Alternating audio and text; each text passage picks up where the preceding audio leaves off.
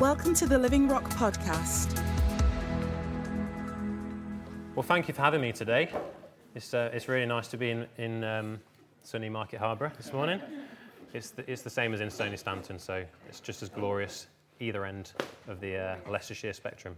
So it's good to be here. Are you in Leicestershire? Not in Leicestershire, right? Yes, of course you are. Sorry, sorry guys. So yes, it's good to be here in Leicestershire, as I always am, wherever I am, Stoney or here. Um, what you hear this morning has the potential to change your life. That's, that's all right, isn't it? It's a good start. What you hear could, could actually change your life in terms of how you um, go against things that are, that are coming as obstacles and as enemies, and um, hence the picture of all of these happy soldiers behind me um, who are standing. This is quite difficult to say, so just try it with me if you would. Shoulder to shoulder, soldier to soldier. Just say that a few times as fast as you can. Shoulder to shoulder, soldier to soldier, shoulder to shoulder, soldier to shoulder, shoulder to shoulder to shoulder. It's um, that is what today is all about. Is us as the army of God, as the people of God, standing together, shoulder to shoulder, soldier to soldier. So um, we are obviously going to be breaking bread and sharing the wine together this morning. And as a context for that, would you mind turning up, please, 1 Corinthians chapter 11?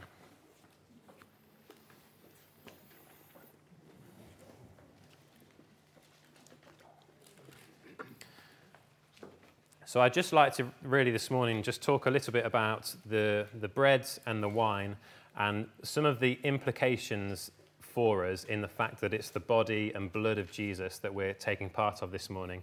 And there are a few little things in Joshua's life which can really help us to lay hold of an understanding of how we can best deal with and move forward with the, um, the bread and the wine that we take this morning.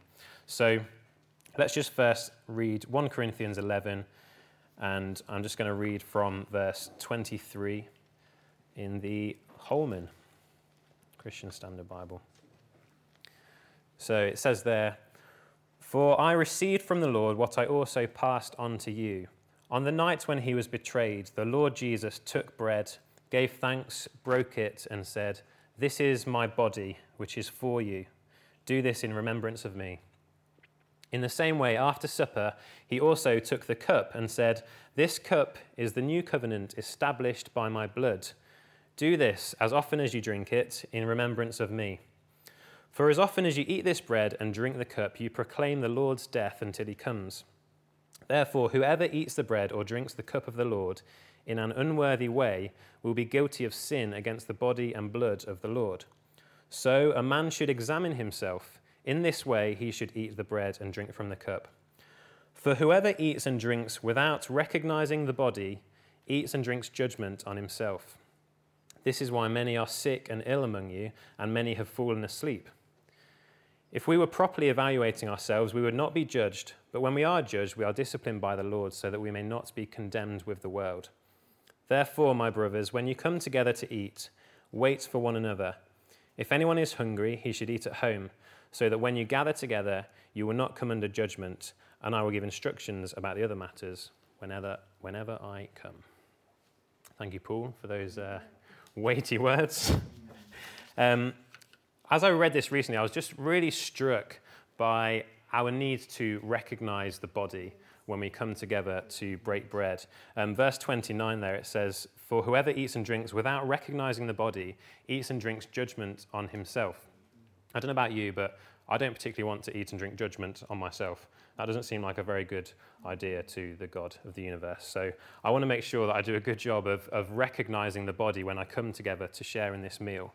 And as I was thinking about that, I thought, you know, Jesus' body was broken for us as part of his sacrifice, wasn't it? He, his body was broken for us.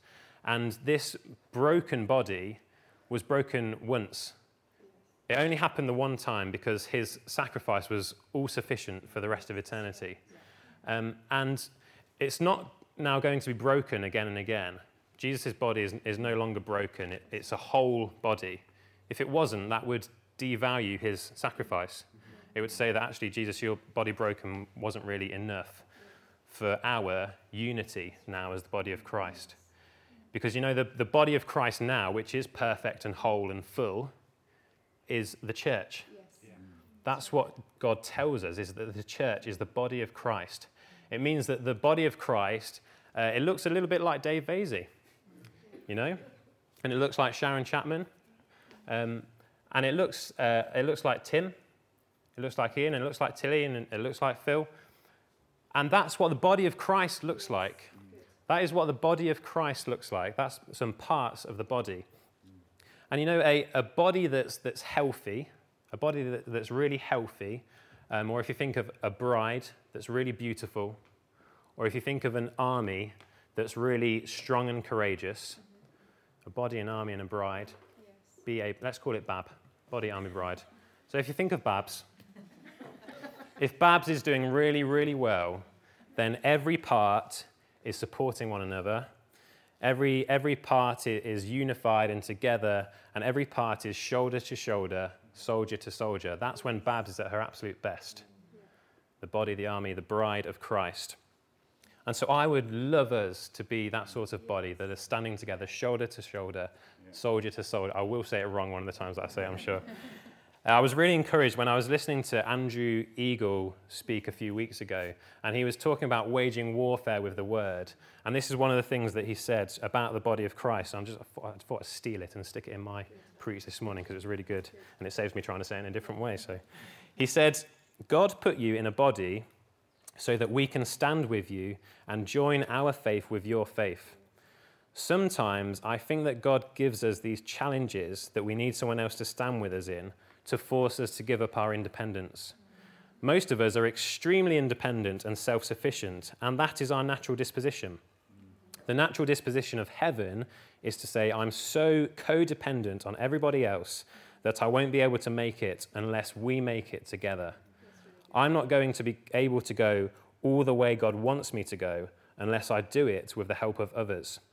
The body is built up with that which each joint supplies.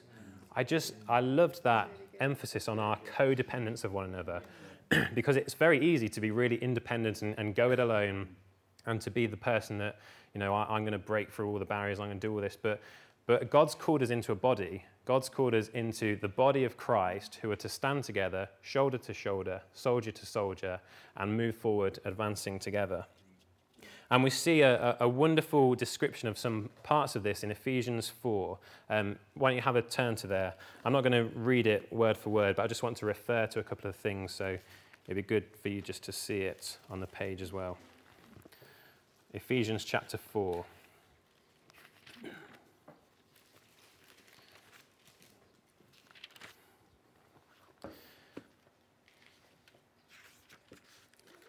This is a potentially one of the best chapters of the Bible.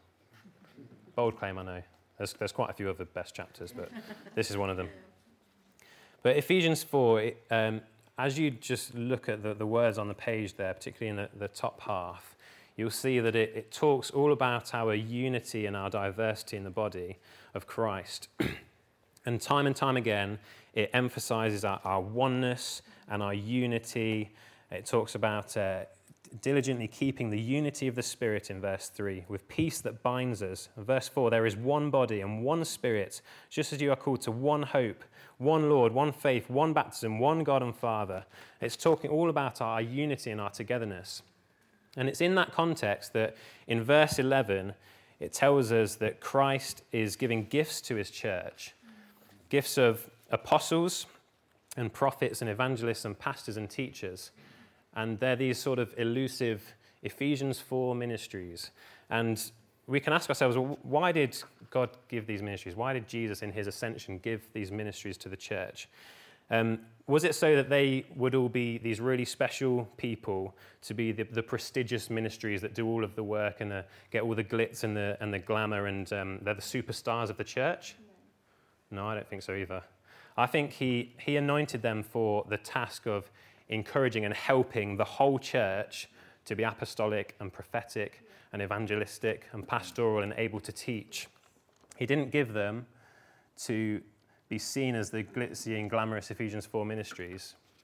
He gave them to try their hardest to do themselves out of a job by making us so apostolic. Look at this, the unity of the body working together to keep the stand straight. That's good. All of these ministries are given to the church to make us so apostolic and pastoral and evangelistic and prophetic and able to teach that they essentially do themselves out of a job. That's the purpose of them. They are, they are there so that we all get to the unity and maturity of the faith. And that's what it says in 13, verse 13. It says, until we all reach unity in the faith. And that we all is, is so, so important. That's such an important two words that we have there. We all. Because what it means is that I don't reach the unity and maturity of faith if you don't do it too. No pressure. Mm-hmm. But that's what it means. It means that God's not calling me to be the one that overcomes every obstacle, comes through every health challenge, lives in the power of the Holy Spirit, while He calls you to something else. He's calling the body of Christ, He's calling the church of God, the army of God, to that purpose. He's calling us as the army of God to be that way. He's calling us as the bride of Christ to be spotless and blameless without wrinkle or blemish. That's our, that's our heading, that's where we're going. And the thing is that you're not going to become perfect, spotless, and blameless and the bride of Christ unless I'm also becoming the bride of Christ. I have a responsibility. It takes both of us, it takes all of us together. Because Christ is only going to have one bride. Christ is going to have one bride. Not one bride in Market Harborough, one bride in Stoney Stanton, not one bride here at our whatever branch of church you want to call it, and one bride in the Catholic Church down the road, and the Methodists and the Pentecostals. No, Christ is going to have one bride. Christ is coming back for a unified, together, one bride of Christ without spot, wrinkle, or blemish. And we don't get there unless we all get there. That puts such a responsibility on us, doesn't it? We don't get there unless we all get there, which means that you don't get there if I don't get there. I feel the weight of that responsibility. That I, I know that, that Daz isn't going to get there if I don't get there with him. That's such a responsibility for me. I have to take it seriously. If I'm not growing into all that God has for me and helping us all to do that as well, then that has a, a negative impact on other people in the body. We all get there together. When Ben Morris was um, speaking in, in Stoney Stanton a few weeks ago, he, he said this phrase We don't get there unless we all get there. And he went on to say, We have a responsibility to one another. If I'm standing in a line with you in the army of God, and I, I want to know that your breastplate is done up properly and your sword is sharp, I want to know that, that you're ready and you're prepared. And if you're not, I'm going to help you. Because as we stand shoulder to shoulder, soldier to soldier, we've got to be looking out for one another. We've got to say, you know, is your, is your breastplate of righteousness in place? Is it, is it fitted well? Is your sword sharp? Is your sword of the Spirit, that's the word of God, is that, is that sharp? You know, you'll notice about the, the armour of God, that's what that's referring to, which is in Ephesians 6. You'll notice that all of the items of, of the armour are kind of on the front of the body. You've got the, the, the belt of truth, the best breastplate of, of righteousness, feet that are sandaled with readiness for the gospel of peace. That's a nice phrase, isn't it? Sandaled with readiness for the gospel of peace. The shield of faith that can extinguish the arrows of the evil one, helmet of salvation, sword of the Spirit. It's all moving forward, advancing armory, isn't it?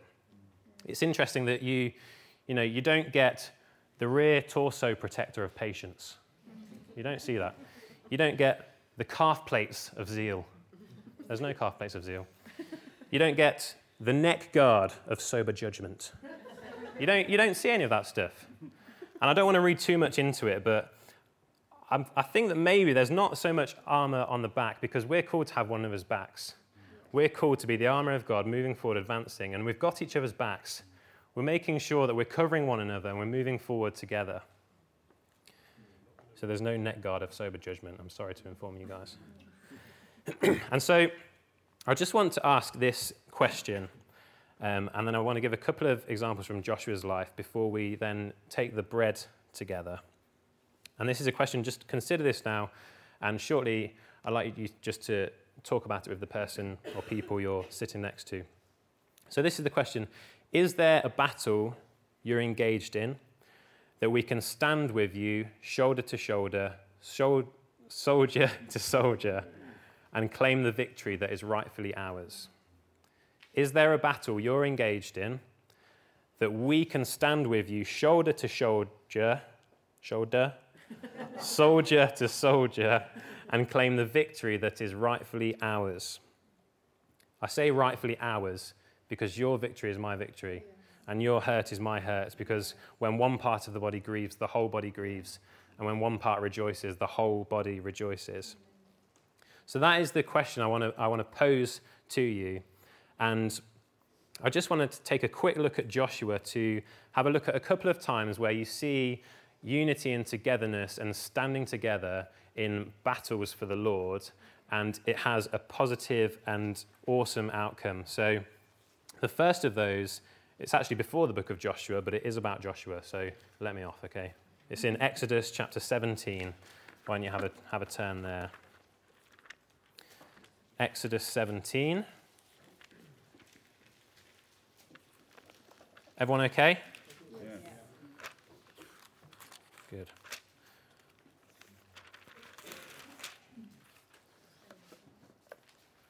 Exodus chapter 17.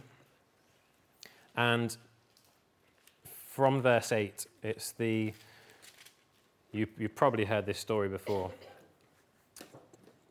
But it says there, from verse 8, it says, At Rephidim, Amalek came and fought against Israel. Moses said to Joshua, here he is, Select some men for us and go fight against Amalek. Tomorrow I will stand on the hilltop with God's staff in my hand. Joshua did as Moses had told him, good idea, and fought against Amalek, while Moses, Aaron, and Hur went up to the top of the hill. While Moses held his hand, held up his hand, Israel prevailed. But whenever he put his hand down, Amalek prevailed. When Moses' hands grew heavy, they took a stone and put it under him, and he sat down on it. And then Aaron and Hur supported his hands, one on one side and one on the other, so that his hands remained steady until the sun went down. So Joshua defeated Amalek and his army with the sword. I just, I love that story, and I love the fact that Joshua, before he's going and fighting against all the enemies to claim the promised land, he's in this situation and he's witnessing the fact that Moses is standing there with Aaron and Hur in unity with him, holding his arms up, because I believe that our, um, our unity and our harmony with one another can actually work in collaboration with the power of God. God's power is outworked in this situation. It's, it's a miracle, isn't it? It's supernatural that whenever Moses' hands were held up, they were winning, and whenever they came down, they were losing. But I believe that as we stand together and as we fight battles together, not being independent but being codependent, with our hands raised together, then we actually co labor with the power of God and we can see the power of God come to pass in those situations. Yes. I also love the fact that they, they saw that Moses was, was growing heavy and tired and they put a stone underneath him to sit on. Probably not the comfiest, but they put a stone underneath him. And I was just reminded that we, we really have such a responsibility to one another to bring the rock of Christ and put it into each of us situations and say, Look, I know this is tough, but I'm here with you. I'll hold your hand for you. But let me tell you that you're sitting on the rock of Christ, Christ who wears the victor's crown. And we know that in his name, every high thing must come down, every stronghold will be broken, for he wears the victor's crown. And here he is. Be seated on him. Be seated on him be seated on him. You know, it's, it's, a, it's a posture of, of being so comfortable with who he is and being so confident and secure that we actually sit down into who Christ is. You know, there's, there's times to stand and, and wage war with the word, and, and that's equally as important. But in this situation, you just see, you know what, he's seated on the rock. It's not going anywhere. It's not a chair that's going to be pulled out from underneath me. He's seated on the firm rock of Christ with Aaron and Hur standing with him, holding his hands up to see the power of God move in that situation. And that's our responsibility today. So I, I, just love that you see that about Joshua. You see that unity, that shoulder to shoulder, soldier to soldier, standing together. And then a little bit later on in, in the book of Joshua, in chapter 1, this is just a very, very simple thing, but it just stood out to me. So, Joshua chapter 1.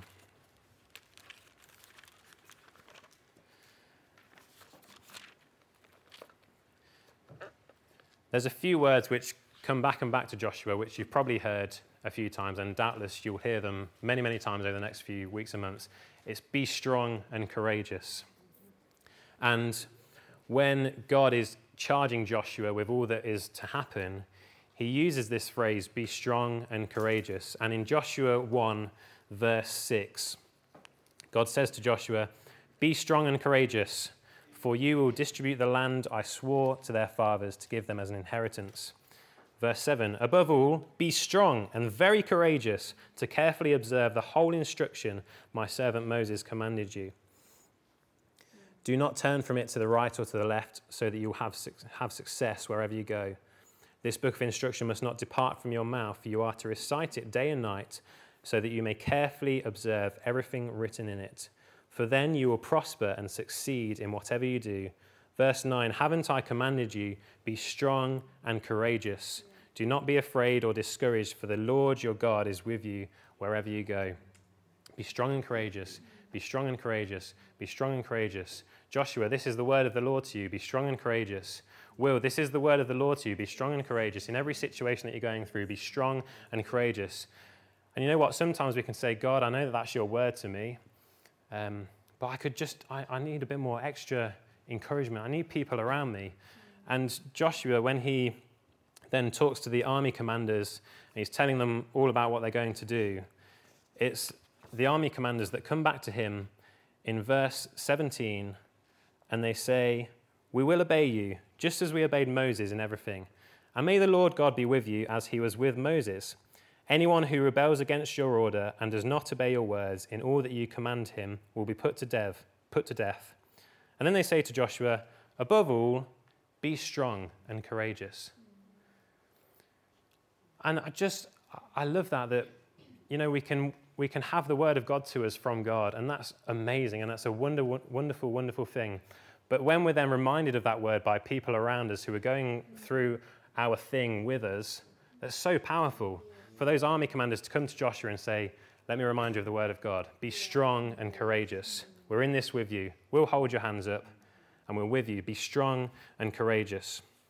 And so, just with those two things in mind and having a, a bit of an idea of how we can help one another to go through things for the, to see the power and glory of God come through in those situations, I'd just like to re ask you this question and give you a minute or two to discuss it with the person next to you. And then we're going to break the bread together because it's the body that was broken for our unity and our standing together and our advancing together and our breaking down strongholds together. So, this is the question.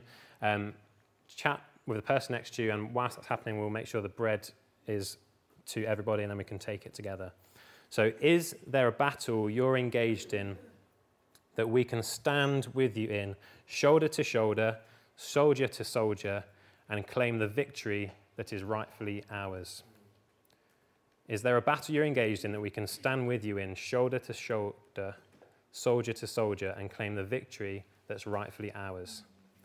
Okay? Just have a chat with the person next to you, and we'll get some bread around, and then we'll break it together. Okay. Sorry, that's a bit of a short time to do that. If you want to continue to talk, I'd encourage you to do that after um, the meeting today. And there's plenty of bread and wine and time to fellowship with one another. So that would be a really productive use of time if you, if you want to do that. But um, perhaps you could just put your hand on the person next to you that you, you prayed with and prayed and uh, talked with, sorry. Lord, I want to thank you for your body that was broken for us. Lord, I thank you that at one time and for all time, your body was broken for us so that we could live in and experience eternal unity and togetherness with one another. And Lord, we just put our situations before you now and we commit to you, Lord, but we commit also to one another to be those that will come alongside one another, to hold one another's hands up to point people to the rock of Jesus, but to stand together in our situations, Lord. To stand together and, and trust in who you are, in your faithfulness and your goodness, Lord, and your steadfastness. Thank you for the truth of your promises, Lord, that your words never fail. And so, Lord, we just commit ourselves and our brothers and sisters to you, Lord, and we thank you for your body that's brought us together. Amen. Amen. Amen.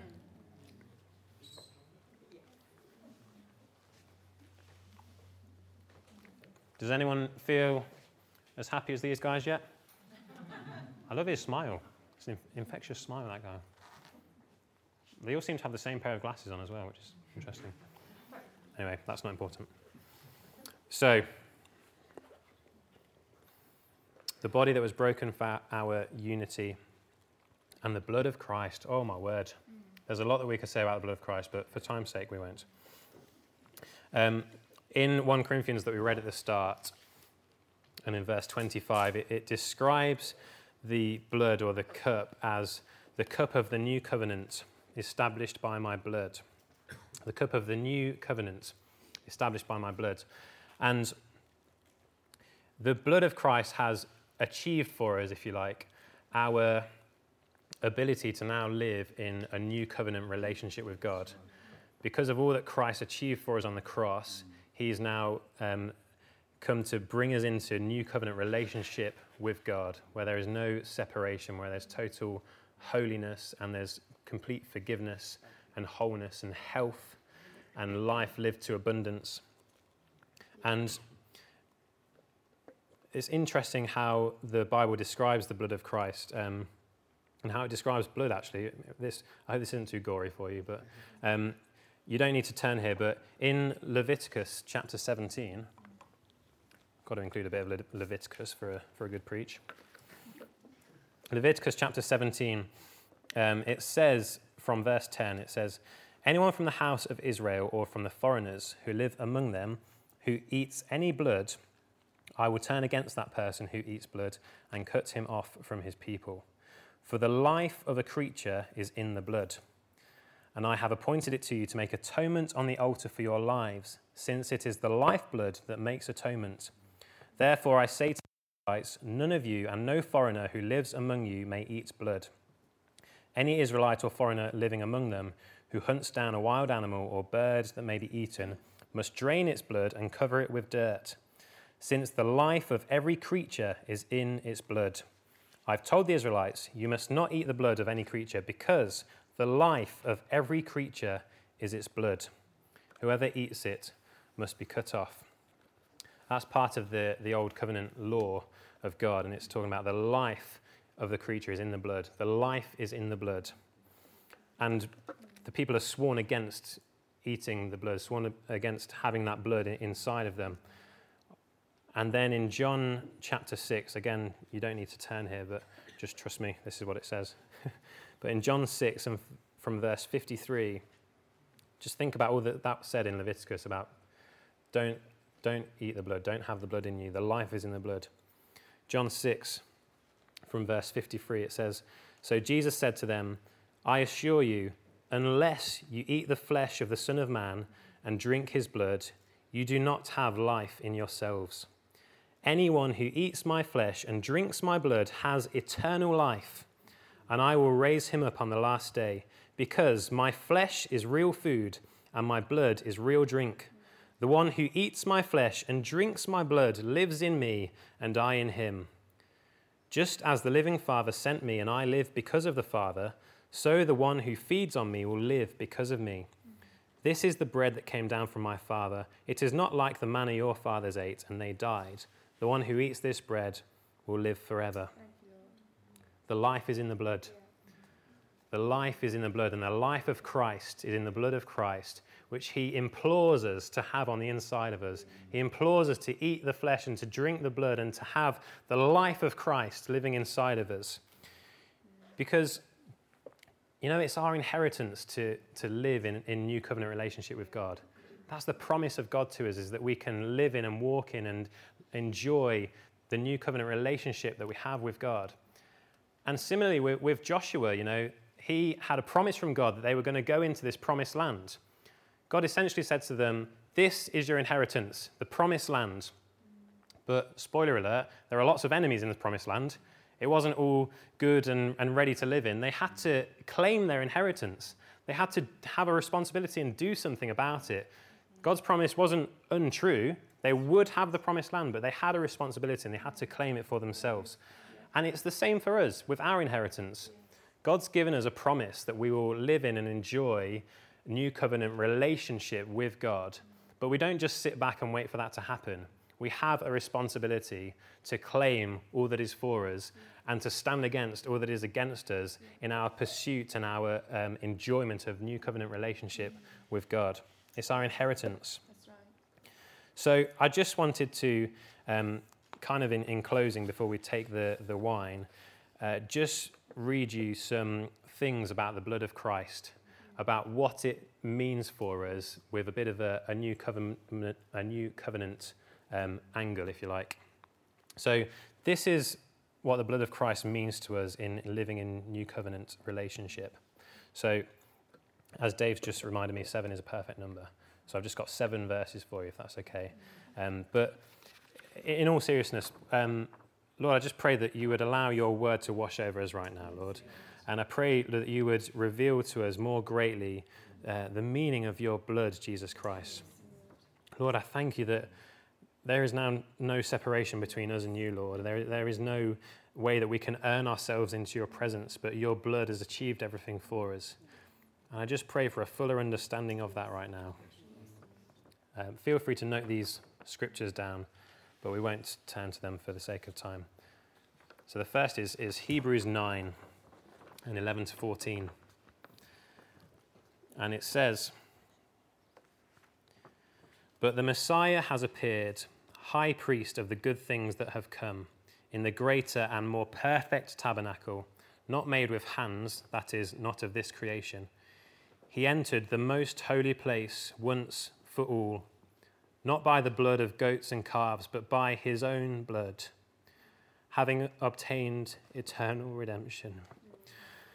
For if the blood of goats and bulls and the ashes of a young cow sprinkling those who are defiled, sanctify for the purification of the flesh.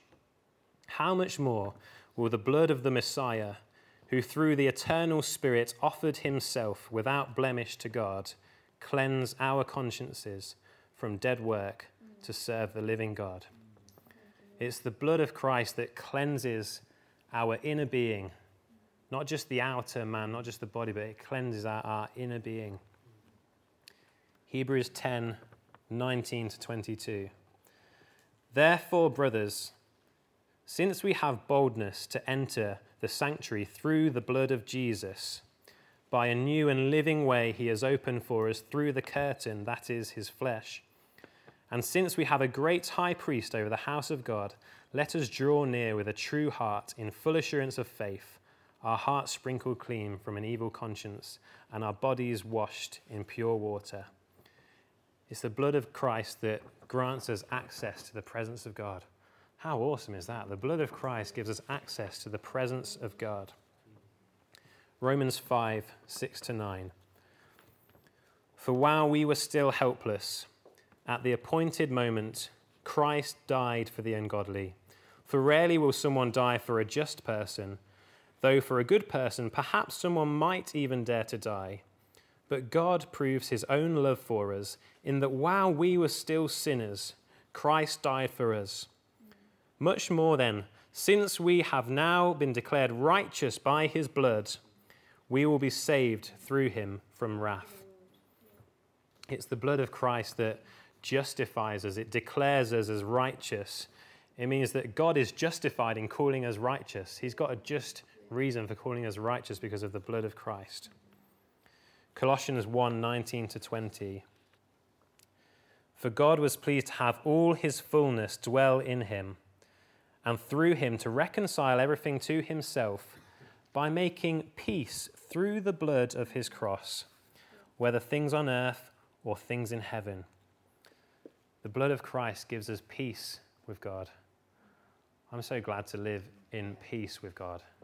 That's such a a weight off your shoulders, isn't it? To just to live in peace with God. Ephesians 1 7 to 8. This is number five of seven.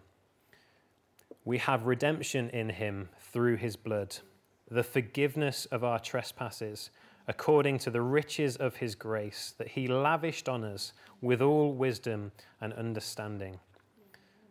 The blood of Christ has redeemed us and forgiven us of all of our sin. Thank you, Lord. This is number six. It's from Revelation 5 and verses 8 to 10. It says, When he took the scroll, this is Jesus, when he took the scroll, the four living creatures and the 24 elders fell down before the Lamb. Each one had a harp and gold bowls filled with incense, which are the prayers of the saints. And they sang a new song You are worthy to take the scroll and open its seals, because you were slaughtered, and you redeemed people for God by your blood from every tribe and language and people and nation. You made them a kingdom of priests to our God, and they will reign on the earth. You know, the blood of Christ has redeemed every tribe, language, and nation to make us into a kingdom of priests to reign on this earth. What a mandate. The blood of Christ has made us kings and priests to reign on this earth. You know, I don't think our enemies really stand a chance, do you? I think, I am not sure they've got the memo. Jesus wins? Did we know that? The blood of Christ has made us kings and priests to rule on the earth. And just to really cement that in, number seven is from Revelation 12, verse 11. And it simply says, They conquered him, that's the enemy, and that's us. They conquered him by the blood of the Lamb and by the word of their testimony, for they did not love their lives in the face of death. The blood of the Lamb conquers the enemy. Pure and simple. The blood of the Lamb conquers the enemy. And so for us, we know that the life is in the blood. The life of the new covenant is in the blood of Christ. And as we take the, the wine together now in, in closing, I'd like you to again consider and just have a, a quick chat with the person next to you about this question What aspect of our inheritance of new covenant life are you taking as your own so that we can stand with you shoulder to shoulder, soldier to soldier? What aspect of our inheritance of new covenant life are you taking as your own? Maybe it's, I'm going to see miracles. Maybe it's, I'm going to live in health. Maybe it's, I'm going to always rely on God as my source. I'm always going to trust that His word is faithful. I'm going to live in such a way that I'm displaying my new covenant relationship with God. Any aspects of that, something I'd like to step into, a way that I'd like to step up. What is it for you that we can stand with you in, shoulder to shoulder, soldier to soldier? Is that okay? Okay, so just um, have a chat. We'll get the wine around. Um, and just take the wine with the person next to you when it comes around to you, and you continue to talk before and after you've had the wine. I'll just, um, just pray to thank the Lord for his wonderful blood. Um, but feel free to con- continue your conversations afterwards. Um, Lord, thank you so much for the blood of Jesus Christ. Thank you, Lord, that your blood cleanses us, it brings us into your presence, Lord. It justifies us, it gives you peace with you. You've redeemed us and forgiven us through your blood.